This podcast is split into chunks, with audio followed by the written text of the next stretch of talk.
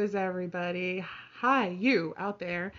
Thank you for listening. This is This Charming Lists. Alyssa, your host. And let me tell you, I've been so up and down lately about the pandemic, the political climate, what's going on in Afghanistan and the Middle East.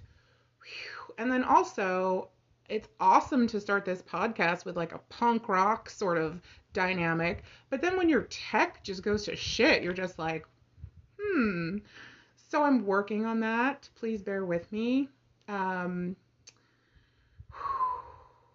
I hope that all of this permeates into this podcast and that you guys uh, will subscribe and support this channel and you know suggest some topics i mean i might not care because honestly i'm doing this because i'm interested in certain things and i'd like to bring it to you and i hope that you enjoy it you can find me on spotify youtube and instagram as this charming and again please do subscribe I would like to hit my minimum for subscribers in order to start getting sponsors. I mean, how rad would it be to support and market local businesses, women owned businesses, people of color owned businesses?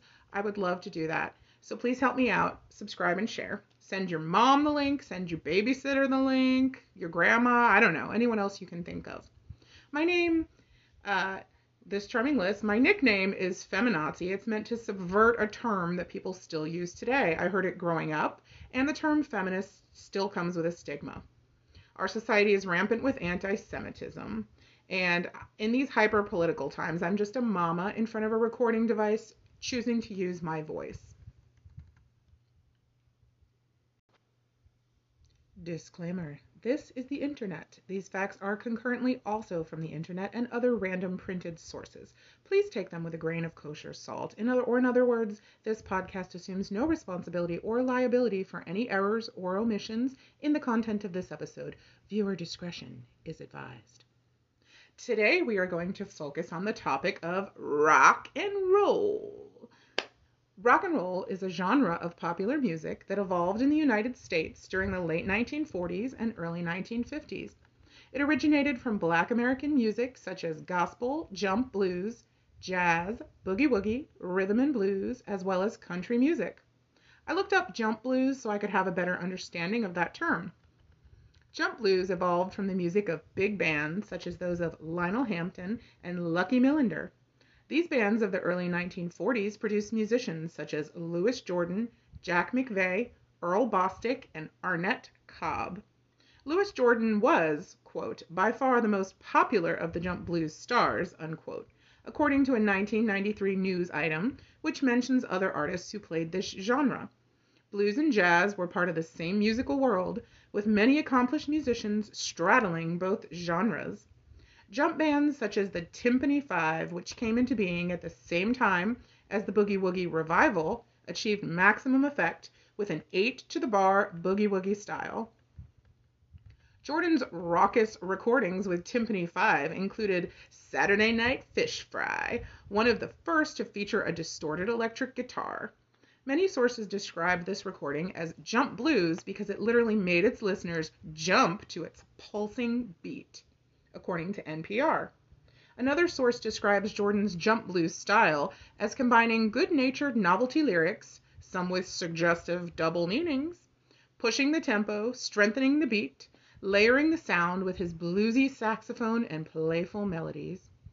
Beginning in the 1980s, jump blues has seen a revival Newer artists performing in the genre include Roomful of Blues, Brian Setzer, Mitch Woods and his Rocket 88s, and Ross Bon and the Mighty Blue Kings. While rock and roll's formative elements can be heard in blues records from the 1920s and in country records of the 1930s, the genre did not acquire its name until 1954.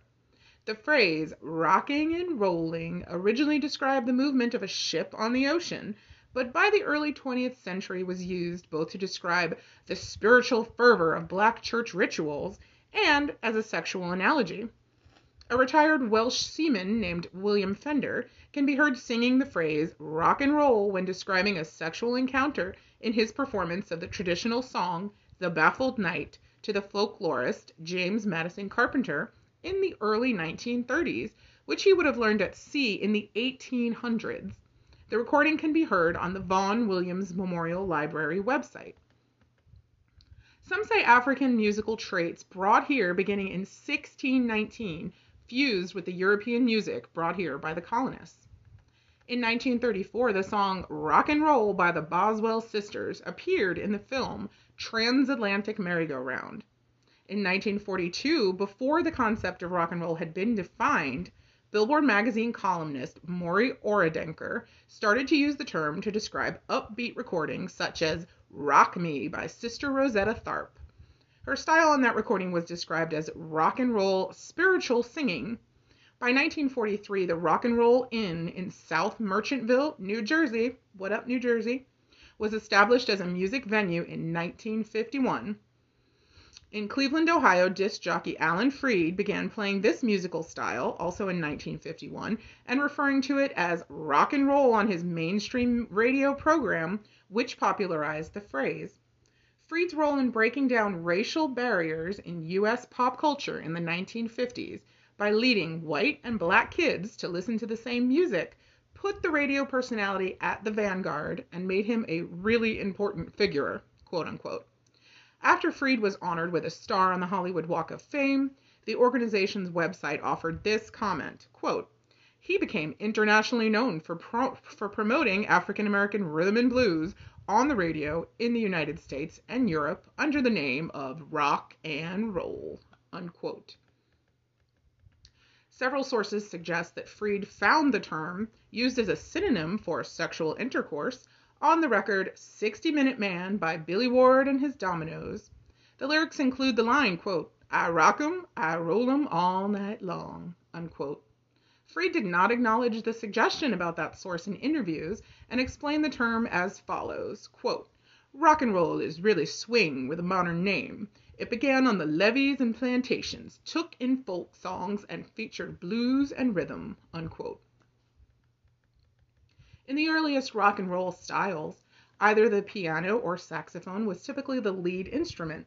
These instruments were generally replaced or supplemented by guitar in the middle to late 1950s. The beat is essentially a dance rhythm with an accentuated backbeat, almost always provided by a snare drum. Classic rock and roll is usually played with one or two electric guitars, one lead, one rhythm, and a double bass, string bass. After the mid 1950s, electric bass guitars and drum kits became popular in classic rock. Rock and roll had a polarizing influence on lifestyles, fashion, attitudes, and language. It is often depicted in movies, fan magazine, and on television. Rock and roll may have contributed to the civil rights movement because both black American and white American teenagers enjoyed the music. The origins of rock and roll have been fiercely debated by commentators and historians of music. There is general agreement that it arose in the southern United States, a region that would produce most of the major early rock and roll acts, through the meeting of various influences that embodied a merging of the African musical tradition with European instrumentation. The migration of many former slaves and their descendants to major urban centers such as St. Louis, Memphis, New York City, Detroit, Chicago, Cleveland, and Buffalo meant that black and white residents were living in close proximity in larger numbers than ever before, and as a result heard each other's music and even began to emulate each other's fashions.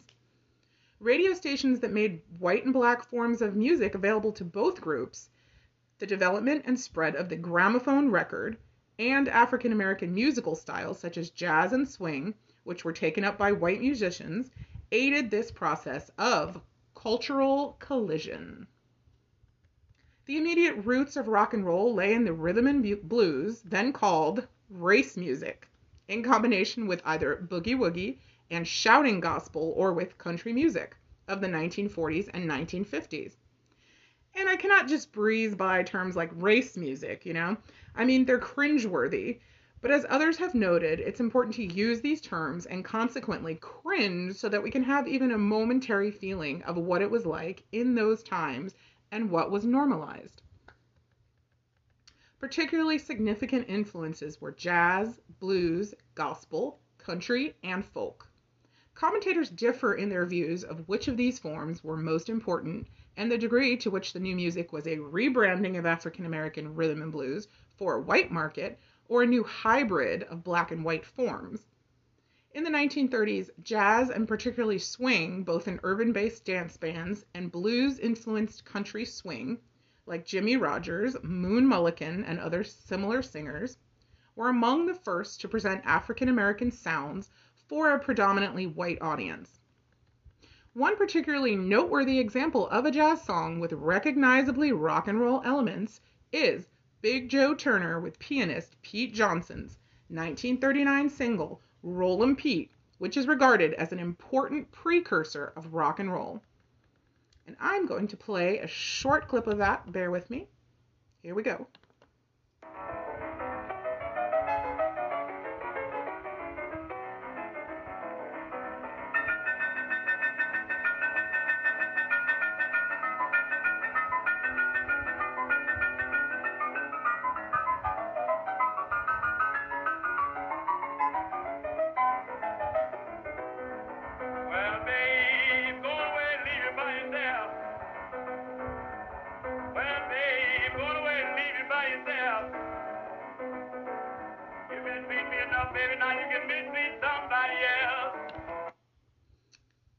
Awesome song.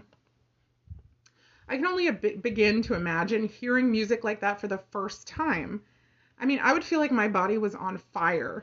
I would totally be one of those girls screaming in the aisles and fainting and just having heat exhaustion, and just making a hot mess of myself, let's face it. During and immediately after World War II, with shortages of fuel and limitations on audiences and available personnel, large jazz bands were less economical and tended to be replaced by smaller combos using guitars, bass, and drums.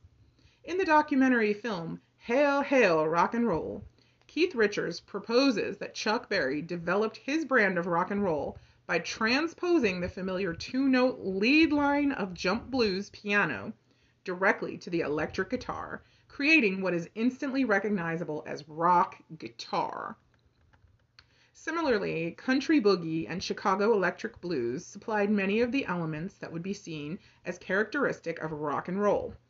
Inspired by electric blues, Chuck Berry introduced an aggressive guitar sound to rock and roll and established the electric guitar as its centerpiece, adapting his rock band instrumentation from the basic blues band instrumentation of a lead guitar, second chord instrument, bass, and drums. In 2017, Robert Christgau declared that, quote, Chuck Berry did in fact in- invent rock and roll, explaining that this artist came the closest of any single figure to being the one who put all the essential pieces together, unquote. Rock and roll arrived at a time of considerable technological change soon after the development of the electric guitar, amplifier, and microphone, and the 45 RPM record, there were also changes in the record industry, with the rise of independent labels like Atlantic, Sun, and Chess, servicing niche audiences, and a similar rise of radio stations that played their music. It was the realization that relatively affluent white teenagers were listening to this music that led to the development of what was to be defined as rock and roll as a distinct genre. Other artists with early rock and roll hits included Chuck Berry, Bo Diddley, Little Richard, Jerry Lee Lewis, and Gene Vincent. Chuck Berry's 1955 classic, Maybellene, in particular features a distorted electric guitar solo with warm overtones created by his small valve amplifier. However, the use of distortion was predated by electric blues guitarists such as Joe Hill Louis, Guitar Slim, Willie Johnson of Howlin' Wolf's Band, and Pat Hare, the latter two also made use of distorted power chords in the early 1950s. Also in 1955, Bo Diddley introduced the Bo Diddley beat and a unique electric guitar style influenced by African and Afro Cuban music, and in turn influencing many later artists. Rockabilly, usually but not exclusively, refers to the type of rock and roll music which was played and recorded in the mid 1950s primarily by white singers such as Elvis Presley, Carl Perkins, Johnny Cash, and Jerry Lee Lewis, who drew mainly on the country roots of the music. Presley was greatly influenced and incorporated his style of music with some of the greatest African American musicians like B.B. King, Arthur Crudup, and Fats Domino. His style of music combined with black influences created controversy during a turbulent time in history. Many other popular rock and roll singers of the time, such as Fats Domino and Little Richard, came out of the black rhythm and blues tradition, making the music attractive to white audiences and are not usually classified as rockabilly.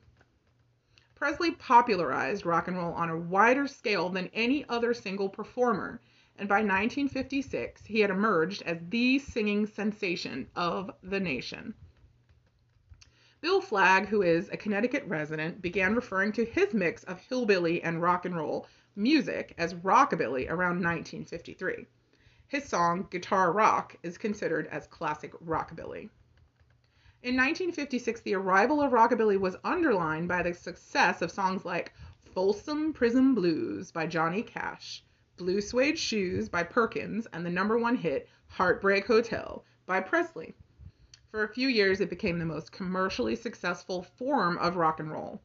Later rockabilly acts, particularly performing songwriters like Buddy Holly, would be a major influence on British invasion acts, and particularly on the songwriting of the Beatles, and through them on the nature of later rock music. Doo wop was one of the most popular forms of 1950s rhythm and blues.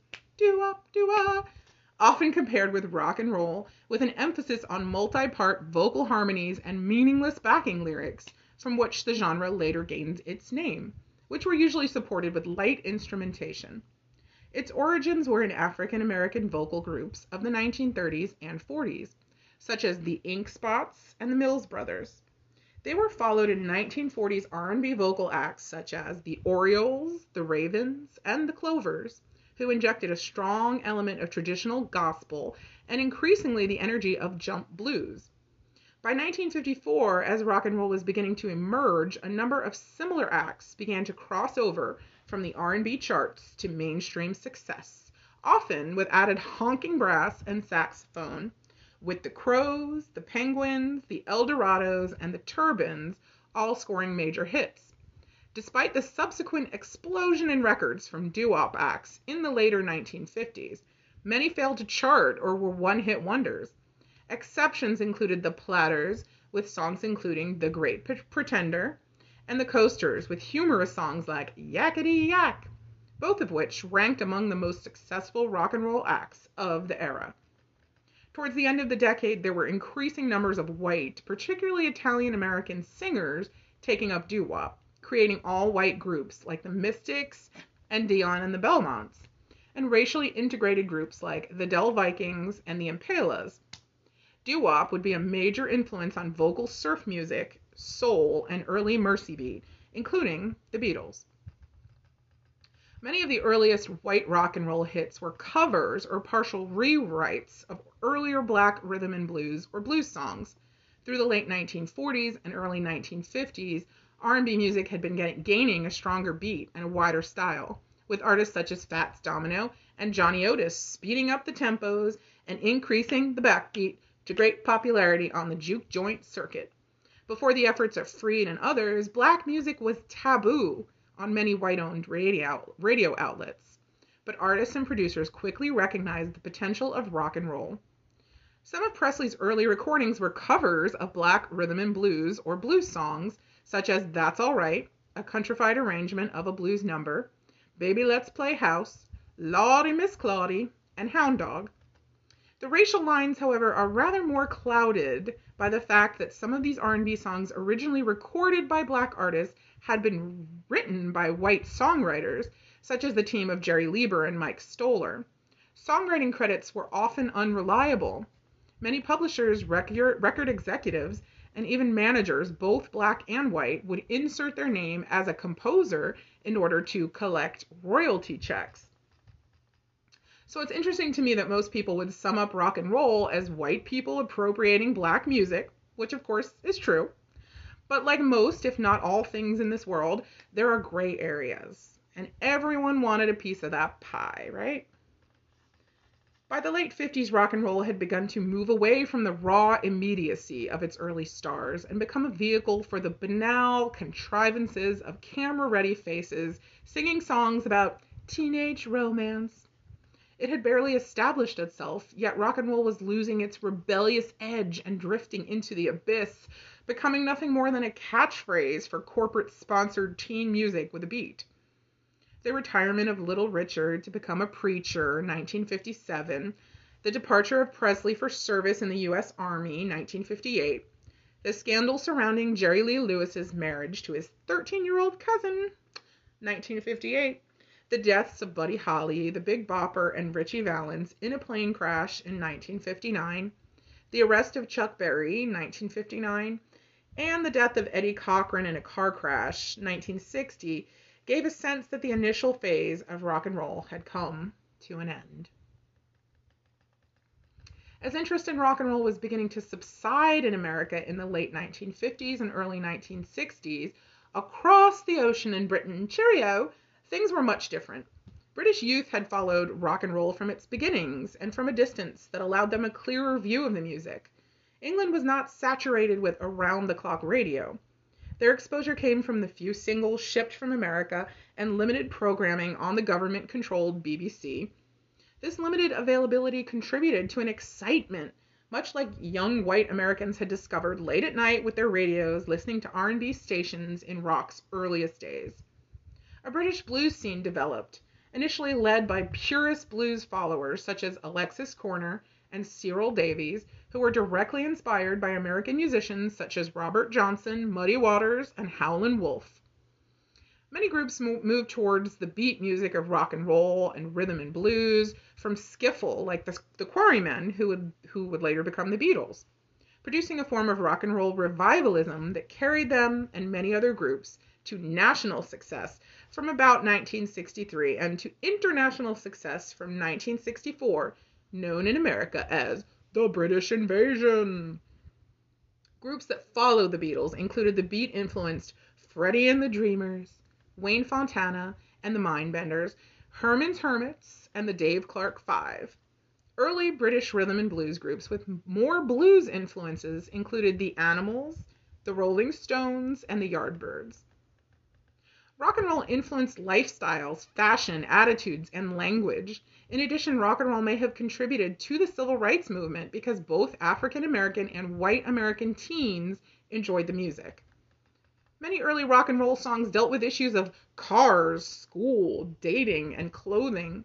The lyrics of rock and roll songs described events and conflicts that most listeners could relate to through personal experience. Topics such as sex that had generally been considered taboo began to appear in rock and roll lyrics. This new music tried to break boundaries and express emotions that people were actually feeling but had not talked about. An awakening began to take place in American youth culture. In the crossover of African American race music to a growing white youth audience, the popularization of rock and roll involved both black performers reaching a white audience and white musicians performing African American music. Rock and roll appeared at a time when racial tensions in the US were entering a new phase, with the beginnings of the civil rights movement for desegregation, leading to the US Supreme Court ruling that abolished the policy of separate but equal in 1954, but leaving a policy which would be extremely difficult to enforce in parts of the United States. The coming together of white youth audiences and black music in rock and roll inevitably provoked strong white racist reactions within the US, with many whites condemning its breaking down of barriers based on color. Many observers saw rock and roll as heralding the way for desegregation, in creating a new form of music that encouraged racial cooperation and shared experience. Yes. Many authors have argued that early rock and roll was instrumental in the way both white and black teenagers identified themselves.